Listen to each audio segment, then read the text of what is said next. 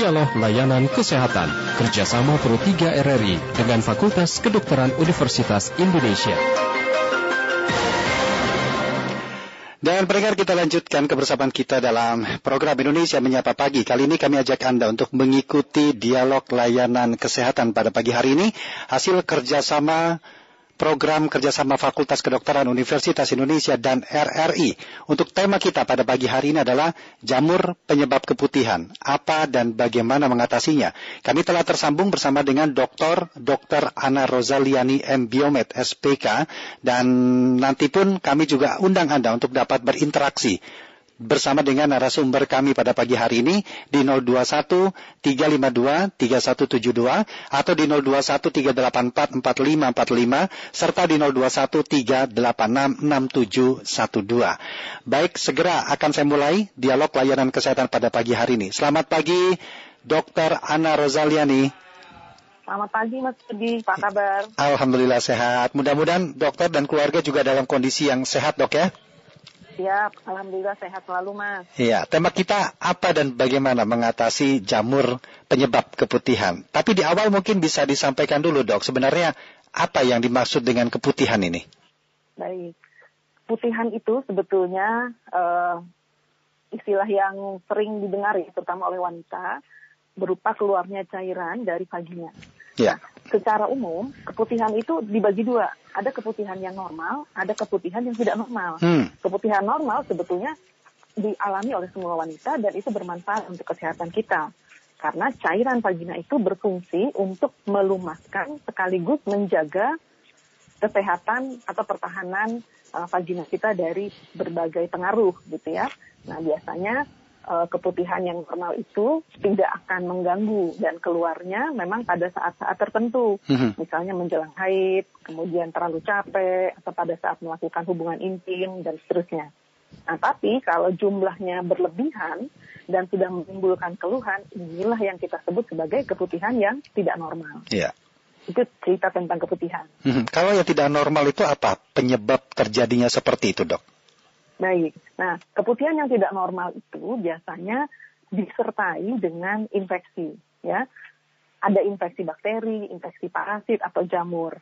Nah, kenapa infeksi ini kemudian uh, menimbulkan keputihan yang tidak normal? Karena prinsipnya infeksi ini kan menyebabkan peradangan, ya, peradangan di sekitar vagina sehingga muncul keluhan yang dapat bervariasi, bisa berupa kemerahan, gatal, Mhm. Kemudian bisa sampai nyeri begitu ya.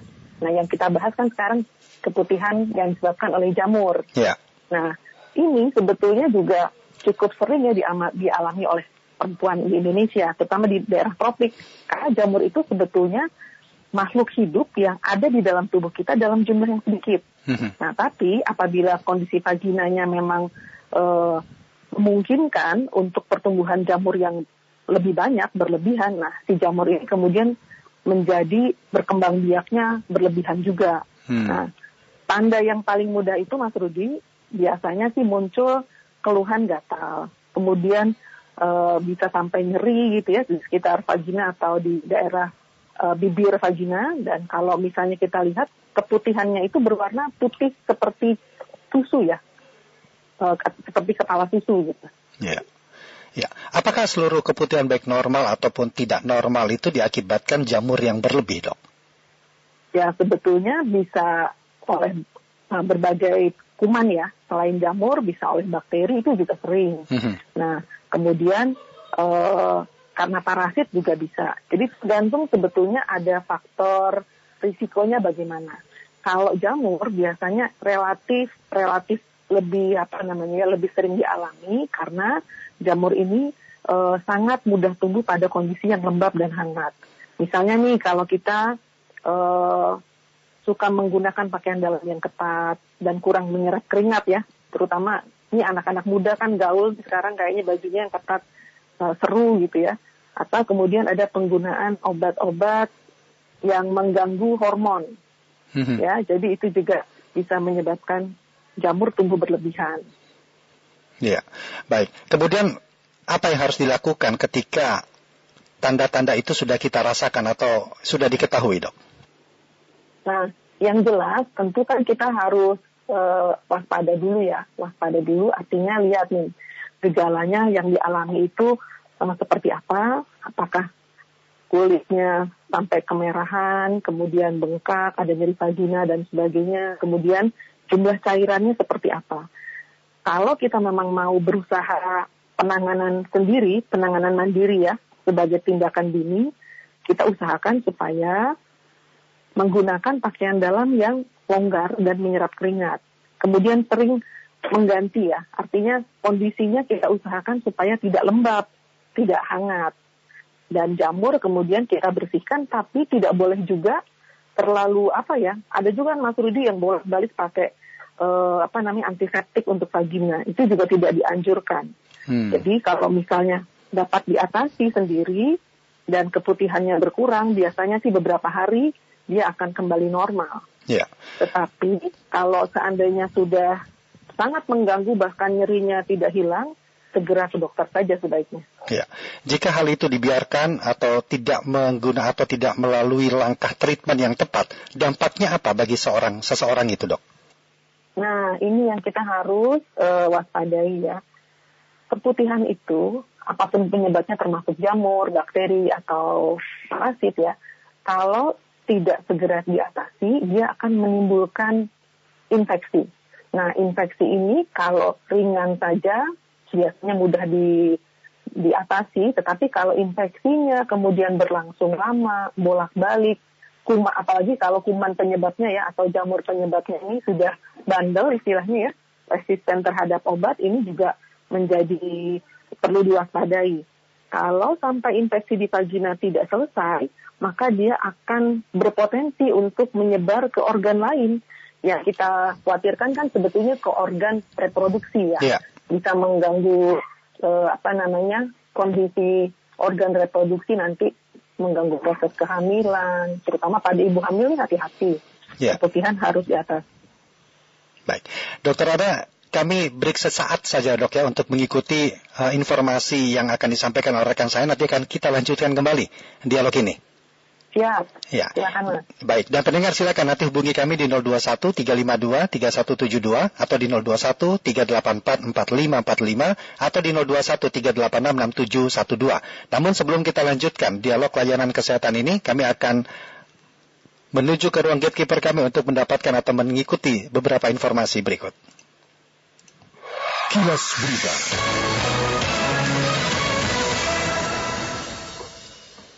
Ya, baik pendengar, informasi datang dari DKI Jakarta di mana Satpol PP DKI Jakarta menutup sementara tempat usaha Holy Wings Kemang setelah ditemukan terjadi pelanggaran ketentuan PPKM level 3 pada Sabtu malam 4 September 2021. Holy Wings Kemang dikenakan sanksi penutupan sementara 3 kali 24 jam oleh petugas Satpol PP DKI Jakarta di mana pembukuan izin usaha sesuai Perda nomor 2 tahun 2020 juga Pergub nomor 3 tahun 2021 akan diberlakukan kepada manajemen Holy Wings apabila kembali ditemukan melakukan pelanggaran ketentuan usaha di masa pandemi. Informasi selengkapnya dapat Anda dapatkan di rri.co.id. Baik dan kita lanjutkan kembali dialog layanan kesehatan COVID-19 program kerjasama Fakultas Kedokteran Universitas Indonesia dan RRI. Masih dengan narasumber kami Dr. Dr. Anna Rozaliani M. Biomed SPK dengan tema kita Jamur Penyebab Keputihan. Apa dan bagaimana mengatasinya? Sudah ada pendengar, ada Pak Udin di Boyolali. Selamat pagi Pak Udin. Selamat pagi, Assalamualaikum. Waalaikumsalam. Silakan Pak Udin. Pak Rudi, Bu Dr. Anna, selamat semangat. Sebenarnya apakah uh, keputihan itu hanya ada di wanita, di pria nggak ada. Demikian terima kasih. Baik. Ya. Terima kasih Pak Udin. Silakan dokter mungkin bisa langsung menjawab apa yang disampaikan oleh Bapak Udin. Ya, oke. Ini pertanyaannya baik sekali nih. Makanya saya juga amazing nih yang, yang nanya bapak-bapak nih. Terima kasih Pak Udin. yang yang mana juga bapak-bapak juga nih, dok ya. Perhatian. Iya, iya. Ya. Jadi begini, keputihan itu sebetulnya kan cairan yang keluar dari organ reproduksi kita. Mm-hmm. Nah, kalau pada laki-laki sebetulnya secara teori juga dapat terjadi uh, pengeluaran yang berlebihan. Kita kadang-kadang bilangnya leukoria gitu ya. Nah, hanya saja memang kalau pada laki-laki tidak terlalu ketara gejalanya.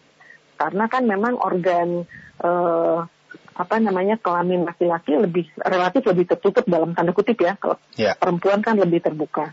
Nah, jamur yang sering menyebabkan uh, keputihan atau bahkan infeksi kalau tidak segera diatasi ini namanya bagus uh, candida.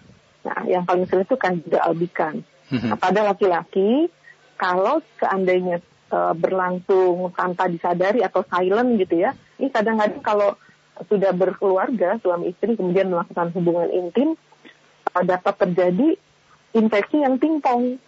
Oleh karena itu, maka kalau sudah menikah dan bapak-bapak misalnya mengeluh kok saya ada cairan yang berlebihan gitu ya, maka otomatis biasanya pasangannya juga harus diperiksa Hmm. supaya uh, infeksinya tuntas gitu, Mas Rudi. Ya. Pak Udin demikian. Baik.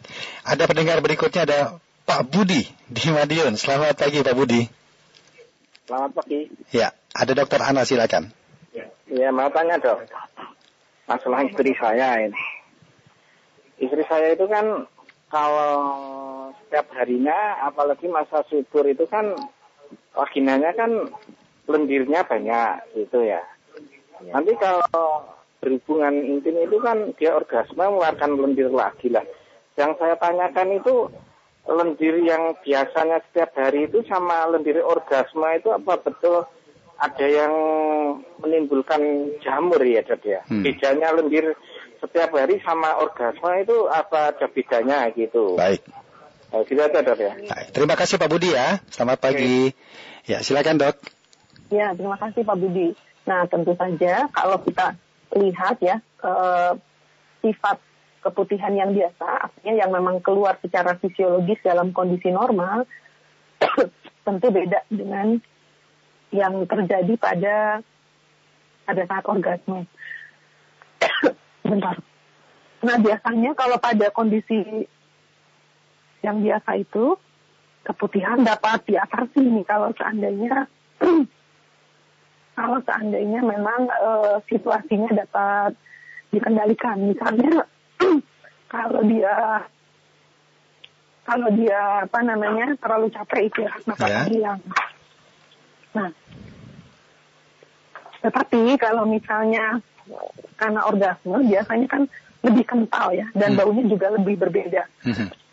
Oleh karena itu kita memang perlu perlu mengusahakan supaya kalau ada cairan yang keluar itu maka pakaian dalamnya harus segera diganti. Ya, Prinsipnya sebetulnya menjaga kebersihan organ intim itu. baik. Dokter Ana juga ada pertanyaan bagaimana jika menggunakan eh, secara rutin sabun perawatan secara khusus, apakah itu dapat menghindari terjadinya keputihan akibat berlebih jamur tadi atau bakteri? Baik. Nah ini juga pertanyaan yang baik ya. Artinya eh, tujuannya sebetulnya penggunaan antiseptik untuk membersihkan organ kewanitaan itu ada sisi baiknya, ada sisi buruknya juga. Mhm. Sisi baiknya kalau hanya digunakan sekali, misalnya untuk meyakinkan bahwa eh, kita sudah menghilangkan penyebab yang kita duga apakah jamur atau bakteri, masih oke. Tetapi justru kalau misalnya kita tidak ada gejala apa-apa, lebih baik sebetulnya menggunakan air biasa.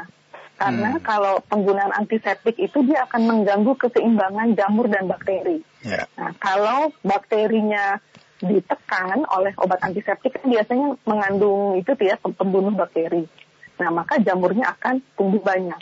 Nah, kondisi ini tentu kan harus di apa namanya dirasa-rasain oleh para perempuan baik yang sudah menikah ataupun belum. Jadi saran saya sih sebetulnya jangan dirutinkan. Hanya kalau perlu saja, termasuk juga ini Mas Rudi, saya mau titip-titip ya, terutama Mhm. untuk silakan eh, perempuan yang masih aktif, muda kan biasanya suka menggunakan panty liners gitu ya, Ya. Pembalut tipis. Nah ini juga hati-hati kalau seandainya kita berada pada kondisi ruangan yang hangat atau yang membuat kita itu eh, banyak berkeringat. Nah ini juga dapat menimbulkan kondisi yang lembab di vagina dan berpotensi memunculkan keputihan yang eh, apa namanya tidak normal bisa Ya. oleh bakteri bisa oleh jamur. Ya, baik. Dok, apakah permasalahan keputihan itu hanya hanya melana atau hanya terjadi pada orang dewasa atau anak kecil pun bisa mengalami hal yang sama, dok?